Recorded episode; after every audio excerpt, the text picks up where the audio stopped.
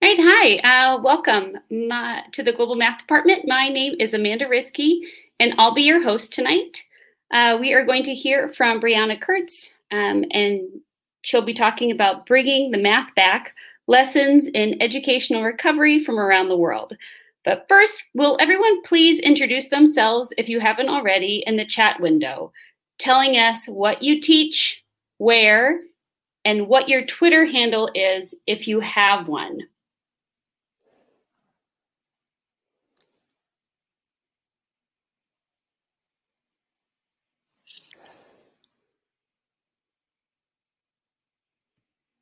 Wonderful. Thank you very much for the introductions. Um, there is, if you haven't noticed already, there is a sticky note at the top about a study that the Global Math Department is participating in um, with North Carolina State University. Um, and I'm sorry, my video is not working right now, so that's why you don't see me. You see Dr. Brianna Kurtz, um, but that is fine. Um, before we get into the introductions, um, I just want to go over a little bit about how these meetings work. Uh, these meetings are recorded and are available a few hours after the meeting ends. To view the recording, just come back to the same URL. The Global Math community prides itself on being friendly and supportive. The chat room is available for topical and general conversation throughout the meeting. I'll catch your questions for the presenter, so don't worry um, that she won't notice it in the chatter. Um, I'll make sure that she captures it to know it, to know that you have a question. You can use the chat or you can use the Q&A feature. Um, either way, I will, I'll get those from you. Um, there also, if you notice in the chat, um, there is a, a Twitter tab. Um, feel free to tweet during the presentation. Uh, we'll be using the hashtag bring the math um, and it'll also be in there. Um, and I'll let Lee introduce um, Dr. Kirk. Yes, um, I am Lee Natero, and I am the host coordinator for the Global Math Department. And I know uh, Brianna from the world of AP Statistics as an AP Statistics reader.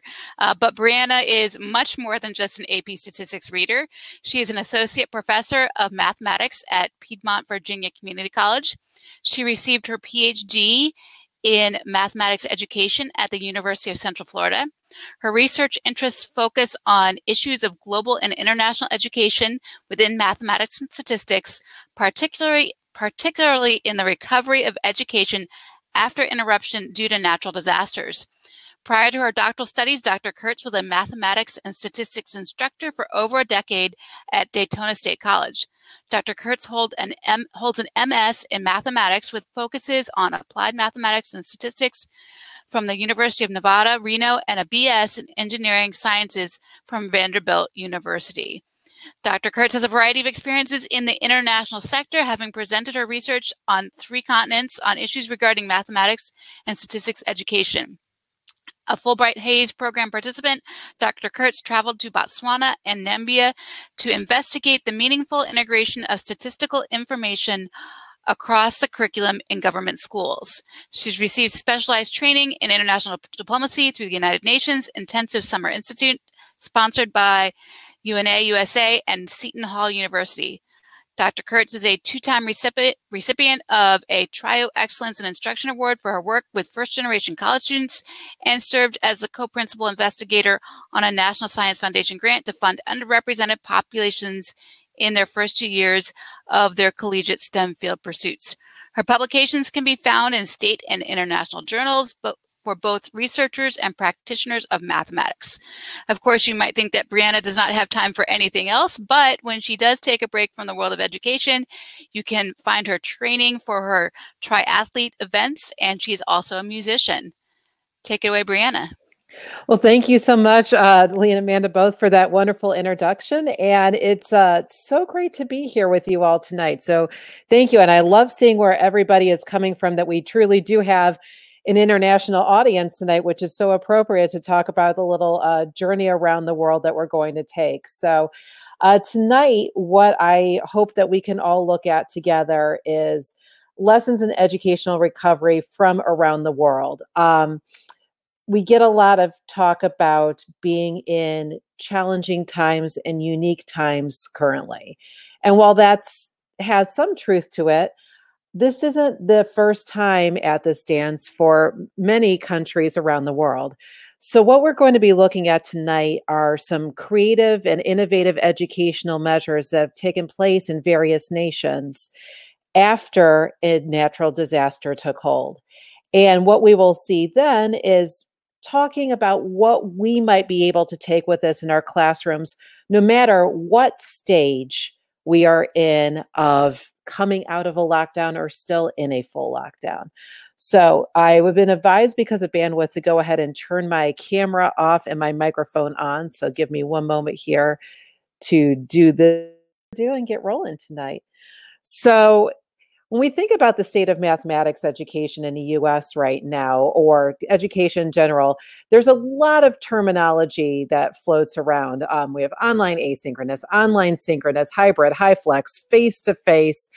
but what it all boils down to, especially for those of us in the U- US, and I do know we have people signing in from out of the US tonight, and I can't wait to hear some of your experiences as well um, the big thing that we hear from everyone is none of this looks like what our classrooms did at this time last year. I was actually uh, reflecting just a little bit ago, looking back at some of the classroom photos and videos I had from last December. And as I am in the online asynchronous and synchronous environment right now, I've been missing that student interaction, but I know some of you with student interactions are missing how it looked last year as well. But with all these different formats, things are looking different. But then my question to you all is it's different, but why is different a bad thing?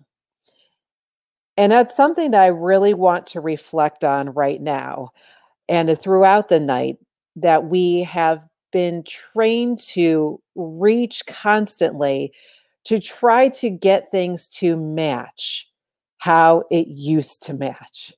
How did things used to look in our past? Well, this is a lot of the reason that we are uh, making ourselves crazy as educators is trying to get back something that doesn't match. It's a square peg in a round hole fit. So, how is this a bad thing? Well, this is a photo of a classroom that was taken in United States in the early 1940s. When you look at this classroom in the 1940s, and this actually I think was a math classroom as well, but it all had a bit of a similar look to it. What we are seeing there is a student standing up and presenting some problems. We see people sitting at desks, facing roughly forward and in chairs surrounded by some kind of boards and decorations. How many photos can you think of that take place in 1940 that look so much like what they still do today? Most other aspects of our lives have changed since the year 1940. One of the most immobile of all of the industries out there is education when everything else in our life looks so much different, why are we still stuck in trying to make education look exactly the same as it did 80 years ago? That's what I want to focus on tonight. I want to take a look at some of these innovations that have happened in countries that have shaken things up because the status quo was dated. So, tonight we're going to go on a bit of a journey for different nations that have used a disaster as a catalyst for reform. So, just to kind of highlight on the map here a little bit, and I apologize, I could see that some of the uh, country names, apologize to Vanuatu, uh, have spilled over on the outside. We're going to take a look tonight around the world at some reforms that uh, have taken place in the past in Mexico, Sierra Leone, and Liberia, Bangladesh, Vanuatu, and also, we will uh, end up the evening with a look specifically at some math education initiatives that happen in Mauritius and Anguilla uh, in the Caribbean to look and see how items like the, um, sorry, like uh, floods, hurricanes, and the onset of Ebola change the landscape of education. And as we do, we're going to keep reflecting back to how is this going to serve for us in math education in a situation we find right now. So I want to look at us having some different phases. I think phases is something we're all getting very used to hearing. What phase are we in of reopening? What phase are we in? But with each phase, especially talking educationally and in mathematics education, come their own challenges. So let's look at the very first phase that many of ourselves found us in, which is the stay at home phase. And although staying at home and educating from home might be something that's very new in the US, it's not new everywhere. So I want to take a look with you all at what happened in the West African nations of Liberia and Sierra Leone and the power of public broadcasting that happened. So, from December 2013 through June of 2016, this was the largest recorded outbreak of Ebola in history. Um, Liberia was one of the nations that was especially hardly hit. Um, although 10,675 cases and 4,000 fatalities might not sound like a lot, it is a lot, especially considering the population. Now, the thing that was hurting Liberia even more because they were coming on the outer side of a civil war was that at the time of the onset of the outbreak, there were only 50 doctors, 50, in the nation for 4.3 million people. So, this is where we really saw something overrun. So the Ministry of Education actually closed all the nation's schools for an eight month period. Sound familiar? So, again, this is not the first time that we've had closures for something like COVID. So, we are going through and seeing this coming up in the past. So, Liberia and Sierra Leone both are not as wired as we find ourselves here. Now, depending on where you're signing in from, if you're in a rural area like I am currently in Virginia, where we do re- outreach to rural communities in the area surrounding Charlottesville, internet connectivity is not something that is always going to be relied on, also. So, oh my gosh, I have a Peace Corps volunteer. Thank you. Okay. Oh, okay. I'm gonna. have, I'm sorry. I'm getting distracted by the chat. I get so excited when I see a Peace Corps person. Thank you for your service. So, when we're looking here at what this, these nations did, they used the nation's public radio system in order for teachers to broadcast lessons to students no matter where they are. The students may not have had internet, but they did have a radio. And similar strategies have actually been used by Mexico currently. So these are some of the images of what we saw in Liberia and in Sierra Leone of what it looked like for the students learning during those eight months. They're working on papers, they're listening to stories that are being told through public radio. And as you can see, a lot of them are doing this in friend groups or in small sibling groups as well. And again, hopefully, this sounds very familiar. We see students sharing radios.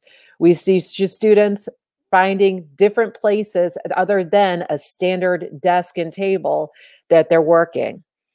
I don't know about you all, but when I get onto Zoom, I start seeing students in every corner of every location. I have students signing in from the Walmart parking lot because that's where the good Wi Fi is.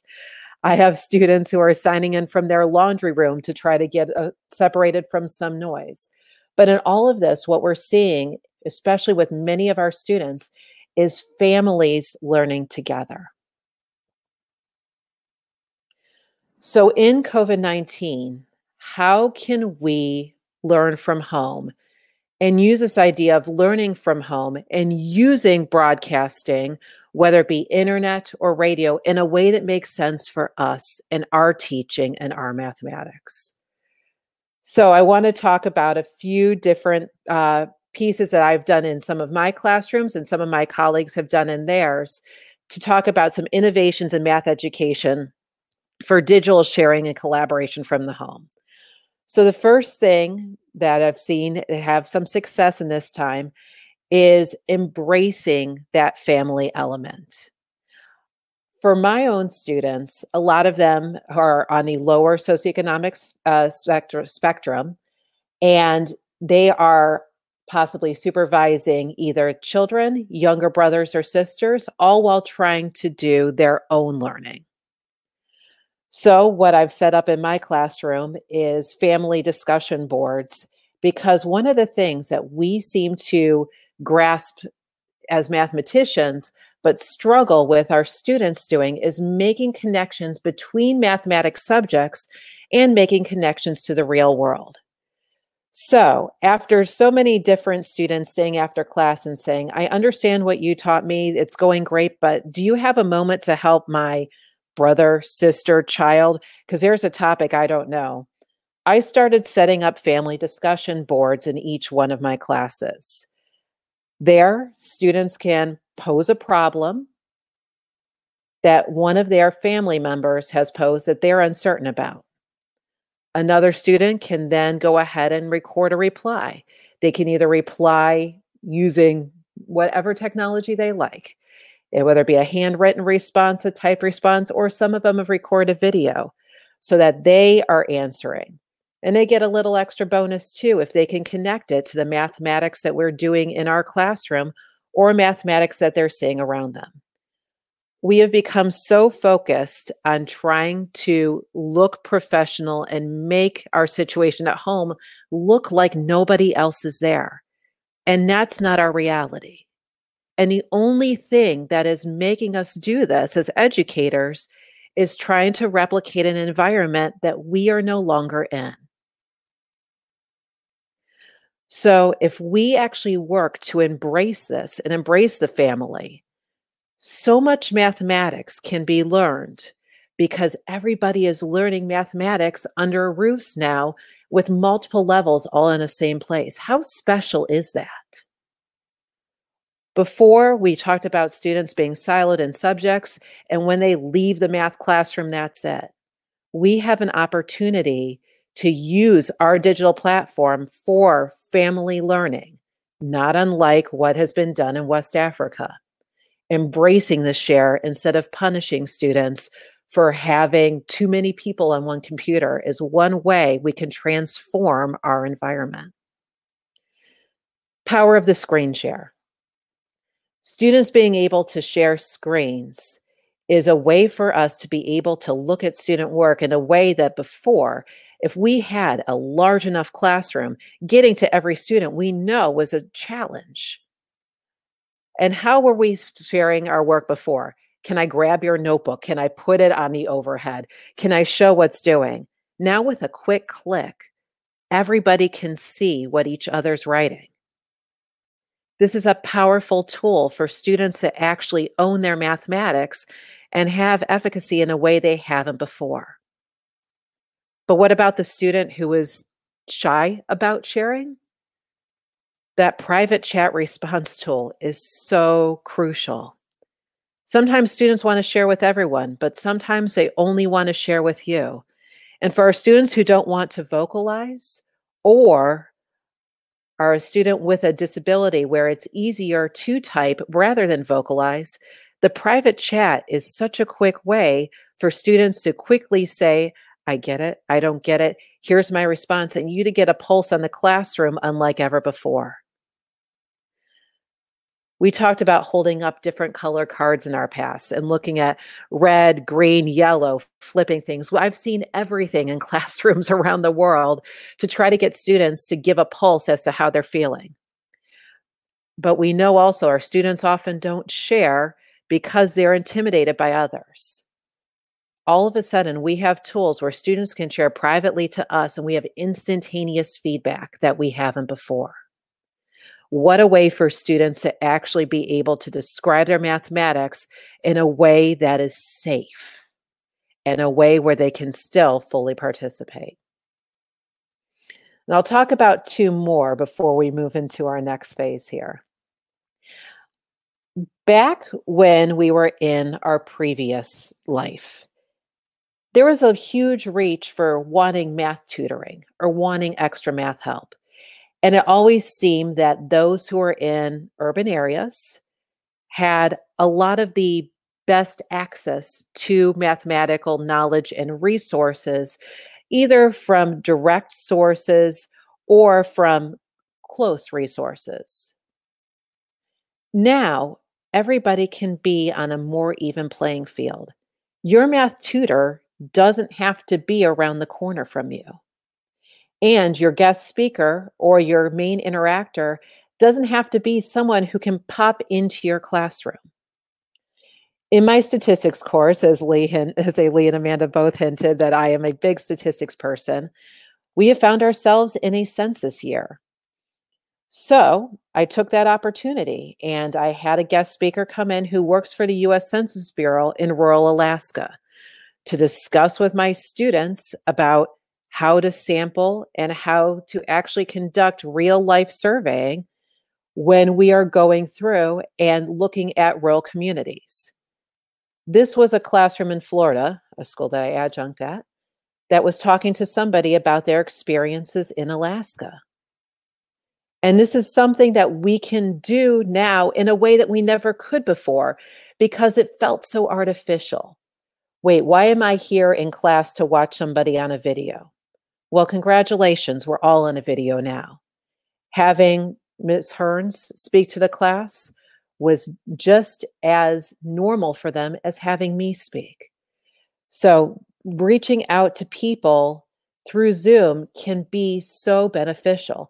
And I'm seeing in the chat right now just some great ideas about using using this with your math club. And what a way for math clubs to be able to connect with each other and have virtual club meetings. What a way to connect with different clubs around the world and see what they're doing. We have a world of resources at our disposal in a way that we didn't before. So, why are we trying so hard to always have the same person on camera writing the same stuff? We can get innovative. We can bring in each other. We can make a truly collaborative environment if we choose to. So, when we're looking at this kind of home environment, this is just one of the phases. Now, I know many of you are having classrooms that aren't completely virtual and are having some different challenges. So let's call that phase two. When you're back in your classroom, but the classroom just doesn't look the same anymore. And for that, I'm going to take you over to a different continent and we're going to look at a situation that was occurring in Bangladesh uh, in the past 10 years.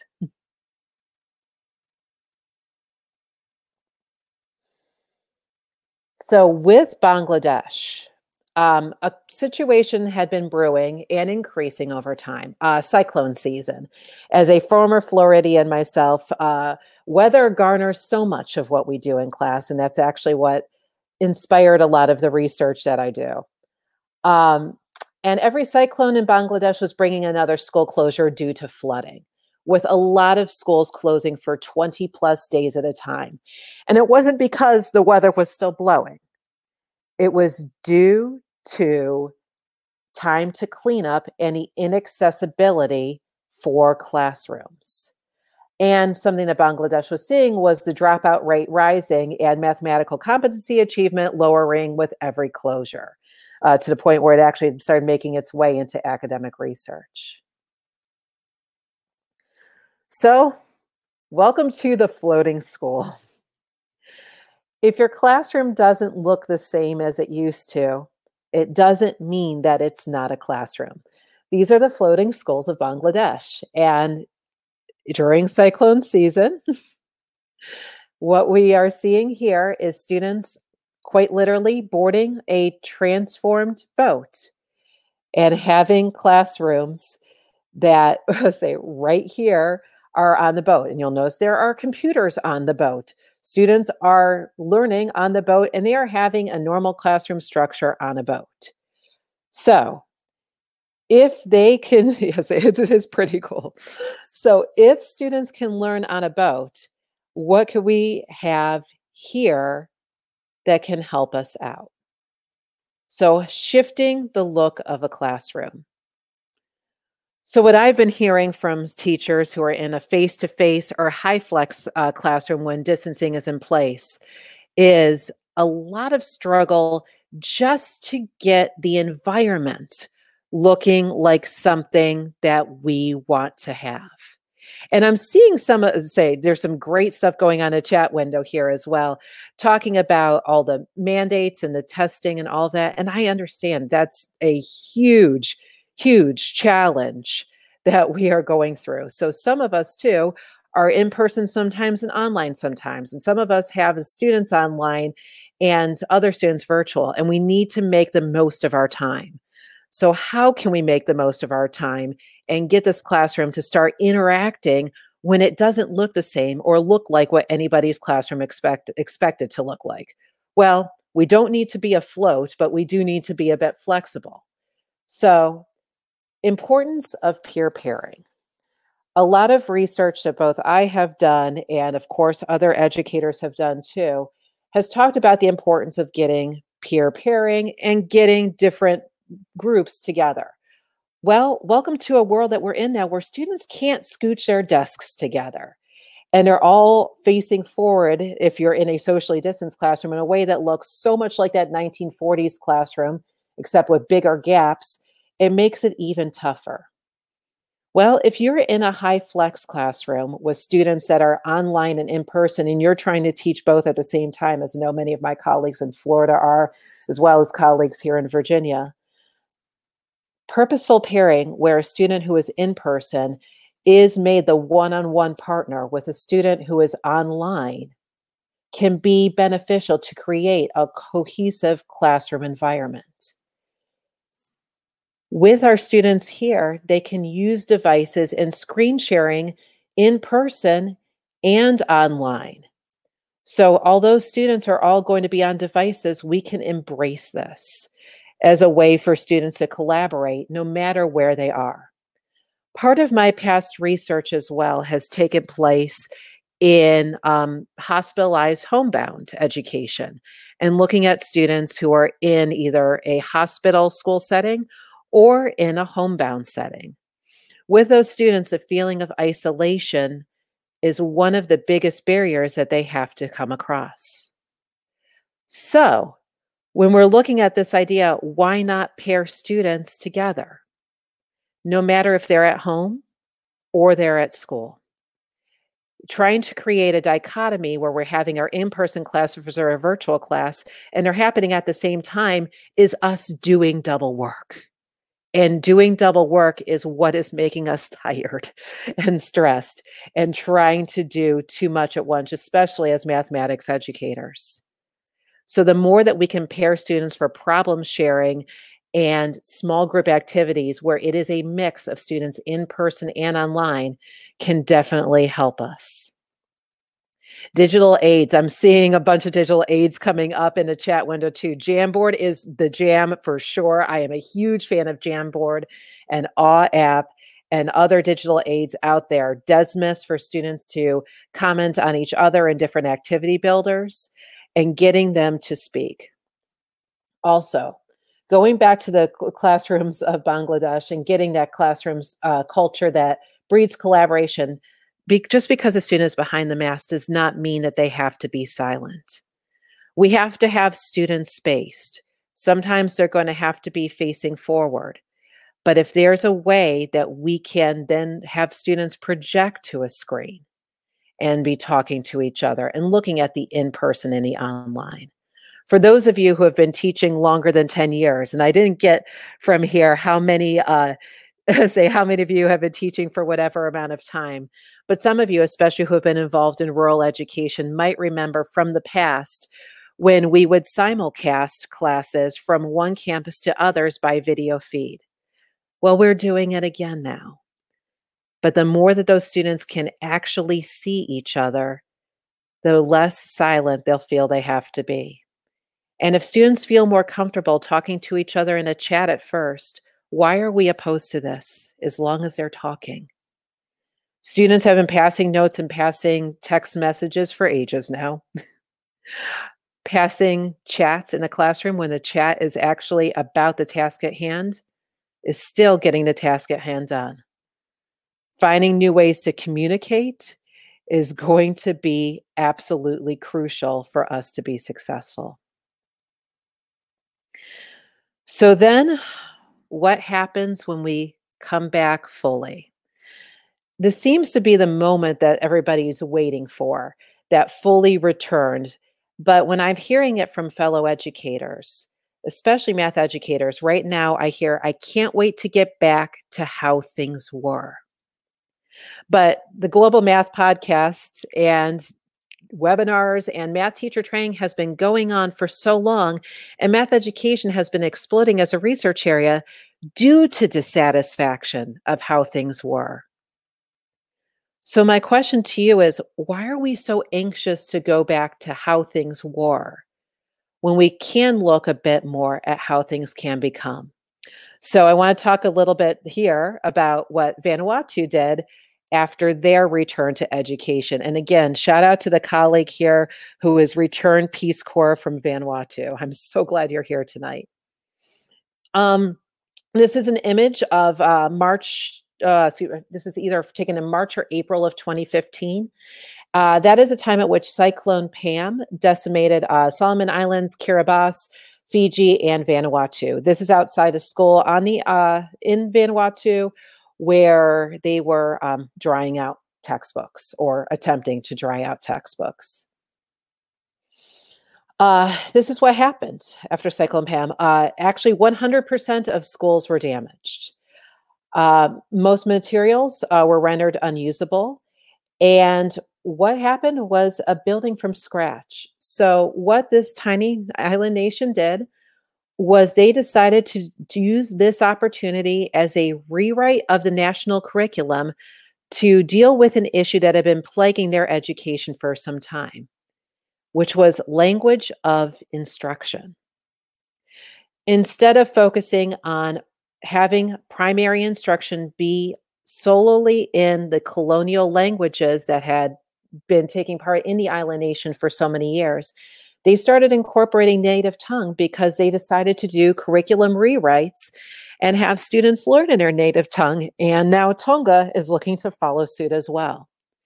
They chose this because this was something that they saw as a problem in their education system, and they had a chance, a chance to rewrite curriculum and create new materials out of necessity.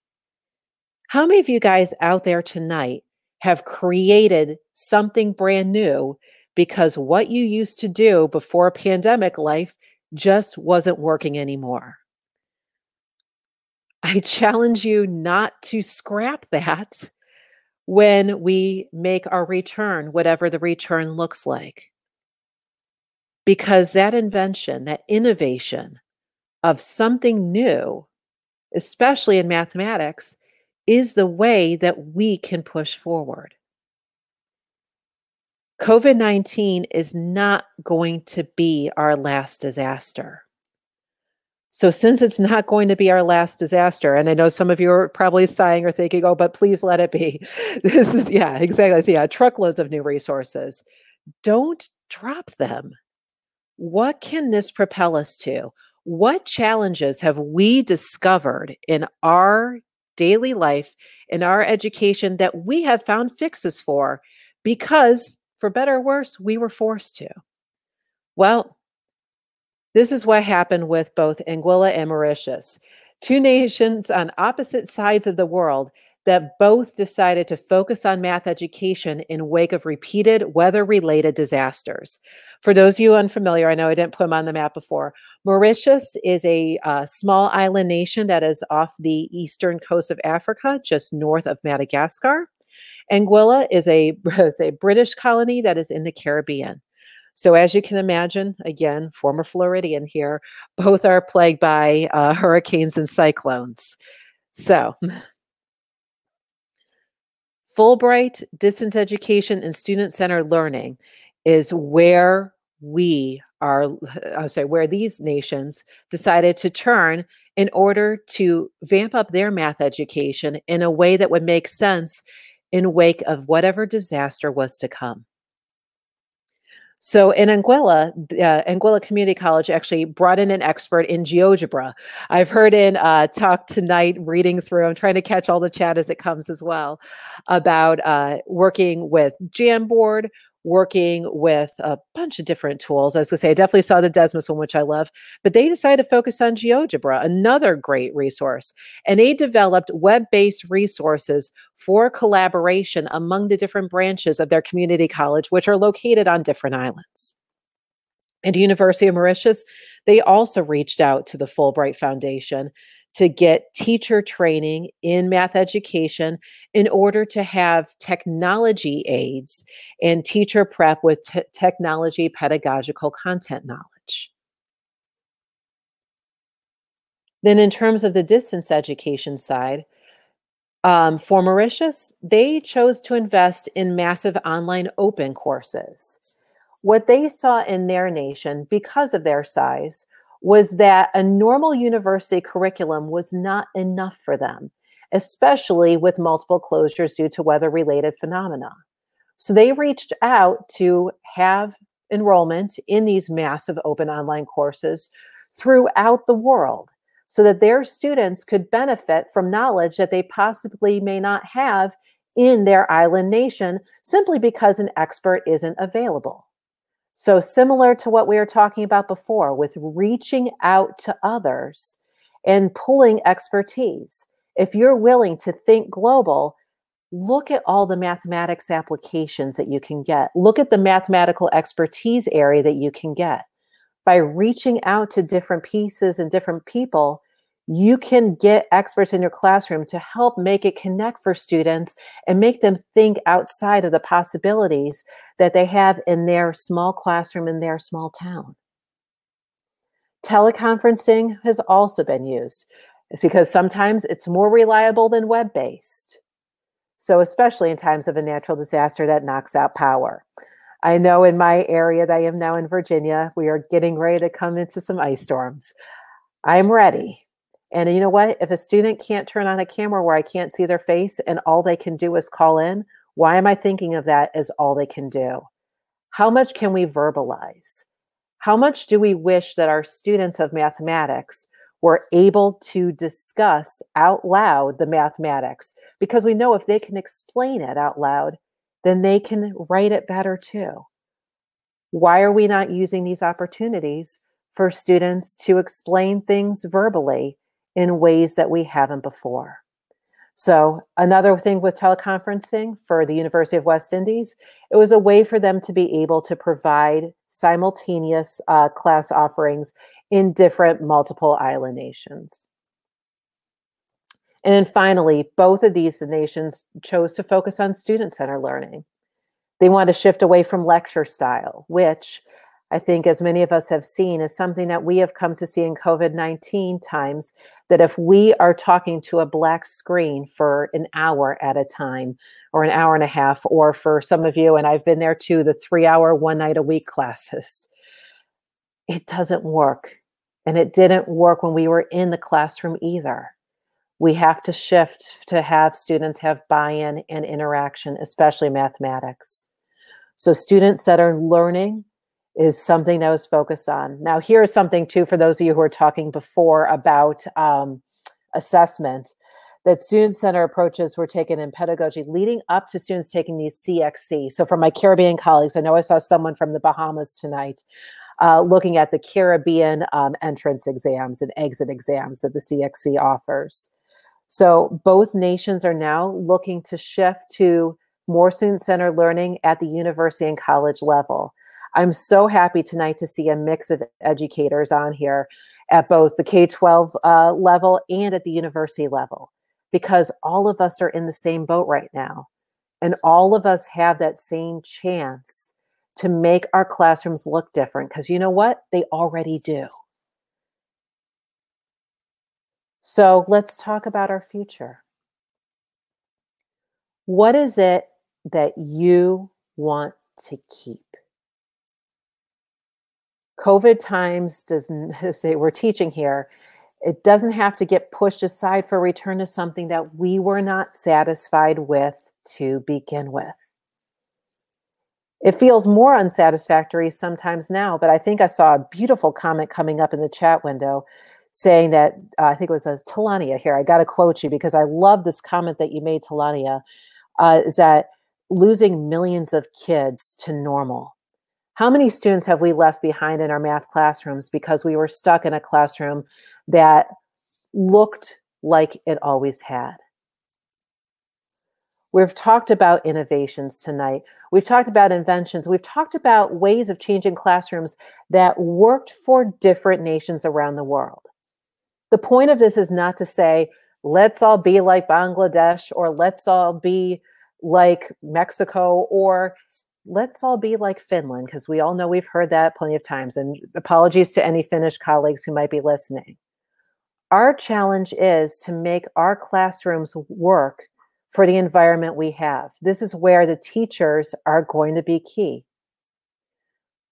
We are the ones who are the experts in our classrooms.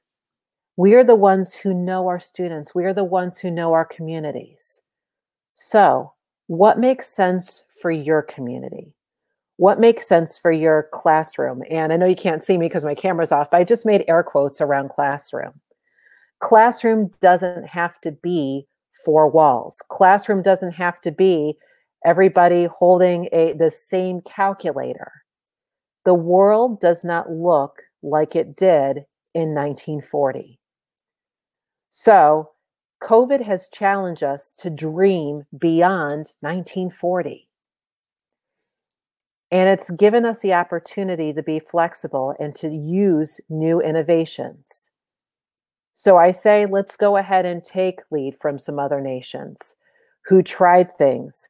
And beyond all of trying things, because we have all been trying things, is that what can we keep? What has been working? And I want to give a few little few minutes here too for questions and for sharing because there's so much amazing sharing going on in the chat right now of what are things that we are doing that are working. I talked tonight about things I've done in my classroom that are working. I my family boards are working well, my guest speakers have been working well. There's things I have that haven't worked as well. Sometimes when I go into my breakout rooms, there's days where just people don't want to talk to each other and I have to shift and think different that day. Sometimes things work, sometimes things don't. But that's no different than any other day that we had in our classroom. The point is the things that are working and the things that we're seeing and those students that we're bringing the conversations that we haven't before and the digital resources we're having that are allowing students to do math in ways they haven't before and thus giving time for students to dig deeper and pulling real life data off of the internet at rapid speed. Why can't we do this instead of looking at the same old tired math that we have for so long? Dream beyond 1940. If we can bring back the math, we can bring it in some very new and exciting ways. And then this educational interruption won't feel like something that we're ready just to run away from. This can actually be a moment where we can transform our education and our thinking in a way that doesn't continue to leave millions of students behind. So this is me. That's my uh, say email, my Twitter handle for you to follow. Um, I'll stop here because I want to. I was uh, start to get, leave that 15 minute time frame. So I am going to open up the floor here, and I think um, Amanda and Lee might have been um, fielding this as well. So, of any questions or comments or anything that need to happen, but I thank you guys so much for your time, and for hope for hopefully tonight learning a little bit from around the world that we don't have to stop just when we're in a certain phase of whatever the return looks like. Uh, thank you very much for presenting, uh, Brianna. Um, I didn't see any specific questions in the chat. Um, just a lot of good conversation about ideas that people are using um, that are being successful in their classroom at this time. Uh, but if you have a question for Brianna, please feel free to type it in the chat right now. And I see a tools comment here that even the innovation that did happen since 1940 has been looked over due to conformity and lack of incentives. I do agree with that. I, I definitely have seen that. Um, and there's there's no incentive like force, uh, which is what we're seeing a lot of right now. That we um, we haven't had a choice. So hopefully that these kinds of situations and the um, I hate the word unprecedented. I feel like that needs to be retired after 2020. But I do want to say unprecedented levels of collaborations um, that we're having. Um, hopefully, we'll get to light to that. Okay, sorry, I have a question in the chat window. Uh, how are you managing breakout room issues like some students are not ready to participate? Great question. Um, with students who are not as ready to participate, uh, say, yeah, profits. Um, with some students who are not ready to participate, um, one thing that I've had some luck with is uh, making sure my breakout rooms are small. So I tend not to get more than three to four in a breakout room. And in some of my larger classes, that does mean a lot of breakout rooms. So I won't make it to all of them each time, but I try to make sure that I can hit all of them at least once. And then what I do too is I assign um, some team roles and I can purposefully pick on some students there who I see maybe having different struggles to be the team spokesperson. So they know then that that person is the one who is going to, when we all come back, be presenting the team's results, um, discussing uh, what their group came up with, because otherwise, um, a lot of times if you come back and say hey what does your group do?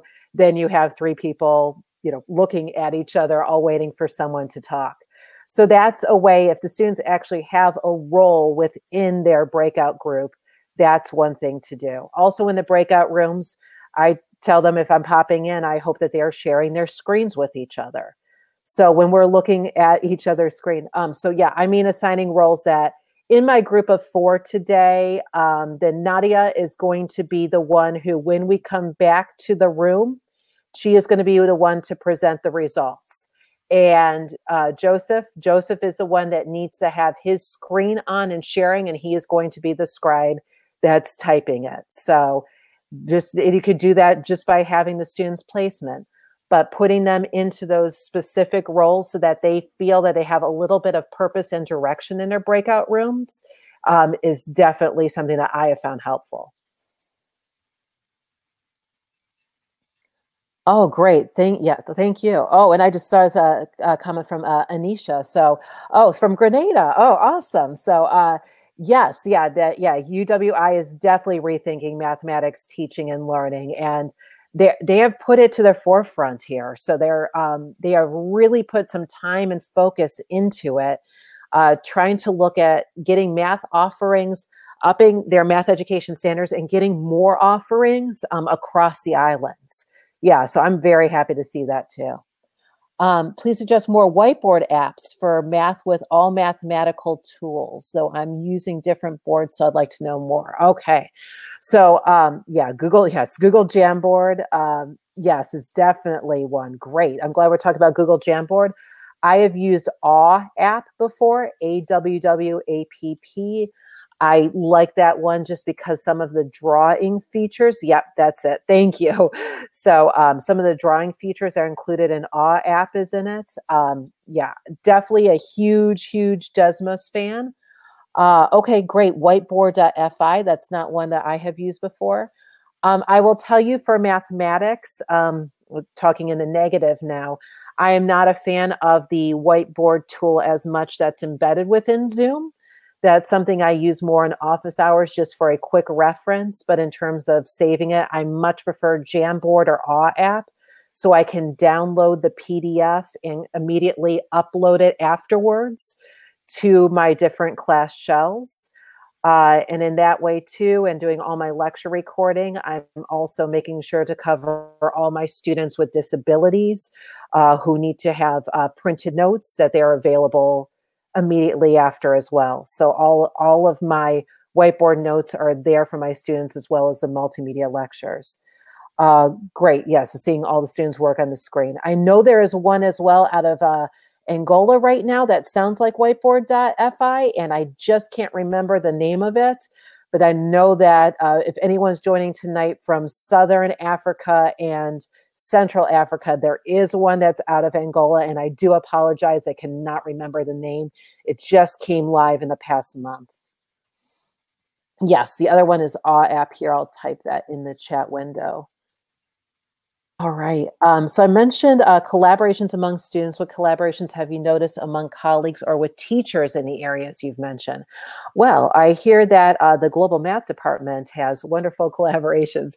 Um, honestly, too, uh, and say, which is very, very true, and all the reaching out. But allowing ourselves to guest teach within each other's classes. I'm a statistician and I focus on statistics education, which I know Amanda, who's leading things tonight, is working on her doctoral studies in. But there are not, um, in terms of compared to math educators, a lot of people out there who view themselves as statistics educators. So I cannot count the number of classes that I have been brought into this semester by colleagues saying, Hey, would you do a guest lecture in my Zoom class tonight? About technology tools in stat ed and teaching statistics in an online synchronous or asynchronous environment. And it's been amazing. So I have been in different p- places that otherwise the old idea of having a guest lecture was flying somebody in across the countries to talk to talk for one night. So a lot of collaboration I'm seeing is grabbing people who are the best ones and bringing them to each other. I personally have a colleague who is huge into the history of mathematics. There is no one like him to tell the tales of mathematicians of times past and the stories of Gottfried Leibniz versus Isaac Newton and Leibniz's handwriting becoming mathematical symbols and uh, talking about all of those different pieces. So, the idea of using each other not just to bounce off ideas of, but also as teachers has been one of the coolest things that I've seen come out of this. And realizing that we are all educators and we don't have to compete to see, well, who has the better classroom and who's going to get the better evals. It doesn't have to be a clawing all the time. We can actually use each other's expertise to enhance our classrooms. Um, oh, Google, oh, Google Science Journal is absolutely, absolutely great. All right. Oh, thank you. Got a Jamboard session on here. Well, you got to say uh, for college algebra. I love college algebra. Well, you got my email and you got my Twitter handle here, so you guys know how to find me. Um, and then also, um, I will say that in line with the, this kind of webinar, how many conferences out there have opened themselves to be virtual? Um, this year, um, AMATYC, the American Mathematical Association of Two-Year Colleges, went virtual, and I want to say free for their conference. How many people, institutions actually support them and fund them for travel everywhere, especially not right now? So people can actually go and get professional development in ways they couldn't before because conferences are going virtual. Last week on Thanksgiving morning, I presented at 6 a.m. in Portugal to to collaborate there. I have never been to Portugal in my life. Would like to, but I have not been. So these are opportunities and collaborations that present themselves that really we're looking at not just a county or state of educators, but we are really looking at a globe of educators now. That to me has been one of the most special things, Amanda.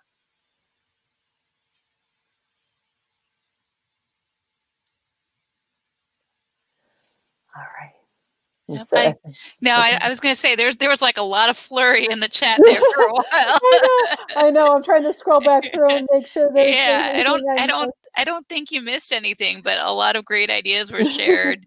well, uh, as you can tell, I'm used to the chat window rolling during uh, Zoom teaching sessions, so this is feeling very, very familiar. So. Uh, yeah, thank you. How do you manage the chat? I've noticed that too. Like sometimes within classes, it's mm-hmm. hard to go between, especially when you go to when when Zoom takes takes over your whole screen or you're sharing. Do you have any advice around that?